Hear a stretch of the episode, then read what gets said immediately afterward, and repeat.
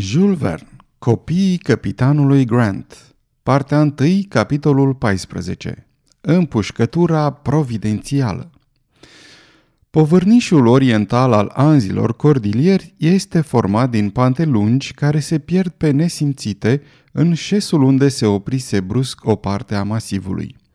În acest nou ținut, presărat cu pășuni bogate, cu copaci măreți, se întindeau nesfârșite șiruri de meri, adevărate păduri plantate pe vremea cuceririlor, în frunzișul cărora scânteiau fructe aurite.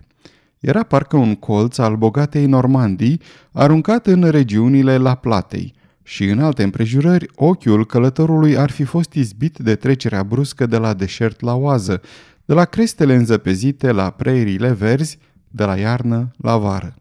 Pământul își redobândise de altfel o imobilitate absolută. Cu tremurul se potolise, dar puterile subpământene își exercitau de sigur mai departe acțiunea lor pustiitoare, căci lanțul anzilor e zguduit sau clătinat totdeauna undeva. De data aceasta, zguduirea fusese foarte violentă. Linia munților se schimbase în întregime. Pe fondul albastru al cerului se profila o nouă panoramă și călăuzele din Pampas ar fi căutat zadarnic punctele de reper obișnuite. Se anunța o zi minunată. Razele soarelui, ieșit din patul umed al Atlanticului, alunecau peste câmpiile argentiniene și se afundau în valurile celuilalt ocean. Era ora 8 dimineața. Lordul Glenarvan și tovarășii săi, treziți la viață, mulțumită îngrijirilor maiorului, își reveniră treptat. Suferiseră într-adevăr o amețeală puternică, dar nimic mai mult. Coborâseră cordilierii și toți ar fi aplaudat acest mijloc de locomoție dăruit de natură dacă n-ar fi lipsit unul dintre ei, cel mai slab, un copil, Robert Grant. Toți îl iubeau pe băiatul acesta curajos, Paganel, care se legase deosebit de mult de el, Maiorul, în ciuda firii lui reci, toți și mai ales Glenarvan. Acesta a fost deznădăjduit la auzul dispariției lui Robert. Îl și vedea pe băiat înghițit de vreo prăpastie, chemând zadarnic pe cel pe care îl numea al doilea lui tată. Prieteni, prieteni, spuse el, abia stăpânindu-și lacrimile, Trebuie să-l căutăm, trebuie să-l regăsim, nu putem părăsi, nu-l putem lăsa, să nu lăsăm o vale, o prăpastie pe care să nu o cercetăm până la fund. Mă voi lega cu o frânghie, voi coborâ înăuntru. Vreau, înțelegeți? Vreau. Trebuie ca Robert să mai fie încă în viață. Fără el, cum am îndrăznit să-i regăsim tatăl? Cu ce drept am salvat pe capitanul Grant dacă salvarea a costat viața fiului său? Tovarășii lui Glenarvan îl ascultau fără a-i răspunde. Simțeau că el căuta în privirea lor o scânteie de speranță și lăsau ochii în jos. Ei, spuse iar Glenarvan, m-ați auzit? De ce tăceți? Nu mai aveți nicio nădejde? Nici una? Urmară câteva clipe de tăcere. Apoi, McNabbs luă cuvântul și spuse Care din voi, prieteni, își aduce aminte când a dispărut Robert? Niciun răspuns. Cel puțin, reluă maiorul, spuneți-mi care dintre voi se găsea lângă băiat în timpul prăbușirii masivului. Eu, răspunse Wilson. Ei bine, până în ce clipă l-ai văzut lângă tine? Caută să-ți amintești. Spune. Iată tot ce mi-aduc aminte, răspunse Wilson. Robert Grant mai era lângă mine cu mâinile înfipte într-o tufă de licheni cu mai puțin de două minute înainte de oprire. Mai puțin de două minute? Bagă de seamă, Wilson, minutele trebuie să-ți fi părut lungi. Nu te înșel cumva? Cred că nu. Chiar așa era. N-au trecut două minute și ne-am oprit. Bun, făcu McNabbs. Și Robert era la stânga sau la dreapta ta? La stânga. Îmi amintesc că pătura lui îmi lovea fața. Și tu unde te găseai față de noi? Tot la stânga. Deci Robert n-a putut să dispară decât în partea aceasta – spuse maiorul, întorcându-și privirea spre munte și arătând spre dreapta. Adaug că, ținând seama de timpul scurs de la dispariția copilului, trebuie să fi căzut în regiunea de munte cuprinsă între câmpie și înălțimea de 2000 de metri. În această regiune trebuie să-l căutăm, fiecare din noi cercetând câte o bucată de teren. Așa cred că îl vom regăsi. Nimeni nu mai spuse nimic. Cei șase oameni, urcând pe pantele cordilierilor, se opriră pe coama muntelui la diferite înălțimi și începură cercetarea. Aveau grijă să nu părăsească dreapta coborâșului, scotocind cele mai mici crăpături, coborând în fundul prăpăstilor umplute în parte de țăndările masivului. Cei mai mulți dintre ei se aleseră cu hainele zdrențuite, cu mâinile și picioarele însângerate. Își riscară viața pătrunzând în cele mai periculoase locuri. Toată această porțiune din Anzi, în afară de câteva platouri inaccesibile, a fost cercetată cu grijă timp de mai multe ceasuri, fără ca vreunul dintre oamenii aceștia de ispravă să se gândească la odihnă. Zadarnic. Băiatul își găsise nu numai moartea pe munte, dar și mormântul, probabil sub o stâncă uriașă care căzuse peste el pentru totdeauna. Către ora 1, Glenarvan și tovarășii săi, zdrobiți, distruși, se regăsiră în fundul văii. Glenarvan era sfâșiat de durere, abia vorbea, murmură numai câteva cuvinte întretăiate de suspine. Nu voi pleca, nu voi pleca de aici. Fiecare îi înțelese încăpățânarea care îi devenise idee fixă și o respectau. Să așteptăm, zise Paganel, maiorului și lui Tom Austin. Să ne odihnim puțin ca să prindem iar puteri. Avem nevoie de ele fie pentru a porni din nou în cercetare, fie pentru a ne continua drumul. Da, răspunse McNabbs, să rămânem pe loc. Dacă Edward vrea să rămână, el speră, dar ce speră? Dumnezeu știe ce, zise Tom Austin. Bietul Robert, oftă Paganel, ștergându-și ochii. Valea era acoperită de numeroși copaci. Maiorul alese un pâlc de carubieri înalți sub care se așezară pentru moment. Câteva pături, armele, puțină carne conservată și orez, iată cele mai rămăsese călătorilor. Dintr-un pâriaș care curgea în apropiere, băură apă, tulbure încă din cauza avalanșei. Mulready aprinse un foc pe iarbă și le servi o băutură caldă și întăritoare – dar Glenarvan refuză și rămase mai departe lungit pe poncio într-o stare de adâncă apatie. Astfel trecu ziua. Veni noaptea, calmă și liniștită, ca și cea precedentă. În timp ce tovară și lui stăteau nemișcați, deși erau treji, Glenarvan se urcă din nou pe pantele cordilierilor. Ciulea urechile, nedăjduind încă să prindă un ultim strigăt al lui Robert. Se aventură departe, pe înălțimi, singur, lipindu-și urechea de pământ, ascultând și înăbușindu-și bătăile inimii, strigându-l pe băiat cu o voce deznădăjduită. Toată noaptea a rătăcit prin munți. Mai târziu, când Paganel, când Maiorul îl ajutară să străbată crestele alunecoase și prăpăstile, unde îl ducea inutila sa imprudență. Dar ultimele lui sforțări fură zadarnice și la miile de strigăte Robert! Robert! Numai ecoului răspunse – repetând acest nume regretat de toți. Se iviră zorile. Trebuiră să-l caute pe Glenarvan, care se îndepărtase din nou și să-l aducă cu forța în cort. Deznădejdea era îngrozitoare.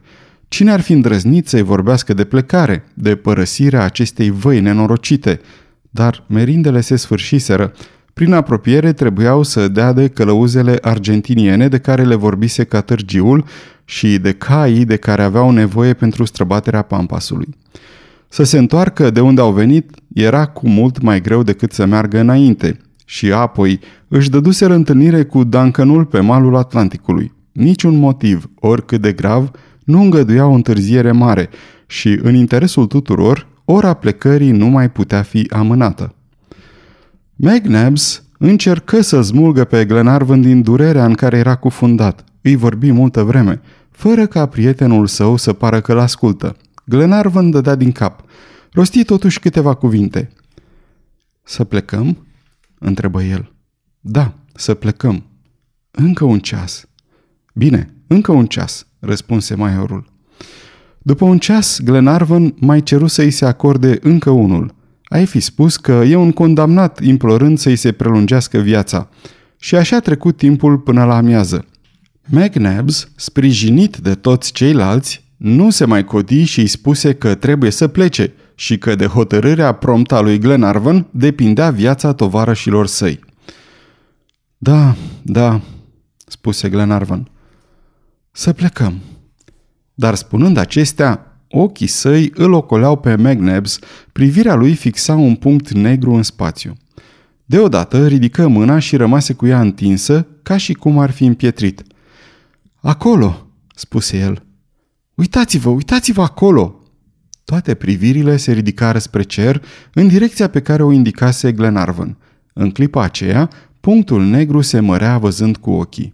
Era o pasăre care plutea la o înălțime foarte mare. Un condor, spuse Paganel. Da, un condor, răspunse Glenarvan. Cine știe? Vine încoace, coboară. Să așteptăm. Ce nădăjduia Glenarvan? Își pierduse mințile? Cine știe? spuse el. Paganel nu se înșelase. Condorul se vedea din ce în ce mai bine. Această pasăre măreață, adorată de incași, este regele anzilor meridionali. În aceste regiuni ea atinge dimensiuni extraordinare. Puterea îi e deosebită și nu rare ori aruncă boi în prăpăstii, atacă oi, cai, viței care rătăcesc pe câmpie, îi prinde în ghiare și îi ridică la mari înălțimi. Adesea condorul planează la 20.000 de picioare înălțime, deci peste limita pe care o poate atinge omul. De sus, nezărit nici de ochii cei mai ageri, regele văzduhului își plimbă privirea deasupra pământului, deosebind cele mai mici obiecte. Ce văzuse oare condorul? Un cadavru? Cadavrul lui Robert Grant? Cine știe, repeta Glenarvan, fără să-l piardă din ochi. Pasărea uriașă se apropia ba în zbor planat, ba căzând cu viteza corpurilor inerte aruncate în spațiu. În curând descrise cercuri mari la mai puțin de 200 de metri înălțime. Acum putea fi văzut bine. Avea mai mult de 15 picioare de la un vârf la altul al aripilor lui puternice, care îl purtau în aer aproape fără să se miște, căci e știut că păsările mari au un zbor lin maestos, în timp ce insectele, ca să se mențină în aer, trebuie să dea din aripi de mii de ori pe secundă. Majorul și Wilson puseră mâna pe carabină. Glenarvan îi opri. Condorul, înconjură în zborul său un fel de platou inaccesibil, situat la un sfert de milă de povârnișul cordilierei. Se învârtea cu o iuțeală vertiginoasă, deschizând și închizând ghearele lui puternice și clătinându-și creasta cartilaginoasă. Acolo! E acolo!" strigă Glenarvan. Apoi deodată un gând îi trecu prin minte. Dacă Robert mai e încă viu!" strigă deodată. Pasărea! Foc, prieteni, foc!" Dar era prea târziu. Condorul dispăruse dincolo de piscurile înalte ale stâncilor. Se scurse o clipă. O clipă pentru care acul ceasornicului ar fi trebuit să străbată veacuri. Apoi, pasărea uriașă a apărut din nou, încărcată cu o greutate pe care o ridica în sus, înălțându-se însă mai încet. Un strigă de groază se auzi – în ghearele condorului bălăbănea un corp neînsuflețit, trupul lui Robert Grant. Pasărea îl prinsese de haine și îl purta prin aer la 150 de picioare deasupra locului de popas. Observase pe călători și, încercând să fugă cu prada, bătea violent aerul cu aripile. Ah, spuse Glenarvan, mai bine să se sfarme de stânci corpul lui Robert decât să fie pradă nu termină vorba și, punând mâna pe carabina lui Wilson, ochii condorul. Dar brațul îi tremura. Nu putea fixa arma. Ochii se împăinjeneau. Lăsați-mă pe mine, spuse maiorul. Și, cu privirea liniștită, cu mâna sigură, cu corpul nemișcat, ținti pasărea, care și ajunsese la 300 de picioare departare. Dar nu apăsase încă pe trăgaciul carabinei când se auzi o detunătură în fundul văii. Un fum alb izbucni între două mase de bazalt și condorul, lovit în cap, căzu rotindu-se, susținut de aripile lui întinse ca de o parașută. Nu dăduse drumul prăzii și căzu cu oarecare încetineală pe pământ la câțiva pași de malul pârâului. Veniți, veniți repede!" spuse Glenarvan. Și fără a se întreba de unde pornise împușcătura providențială, se repezi la condor și îl urmară în fugă. Când ajunseră la fața locului, pasărea murise și corpul lui Robert era acoperit de aripile ei mari. Glenarvan se aruncă peste corpul băiatului, îl smulse din ghearele păsării, îl întinse pe iarbă și își lipi urechea de pieptul acestui trup ce părea fără viață. Cu un strigăt puternic de bucurie, Glenarvan se ridică în picioare exclamând Trăiește! Trăiește încă!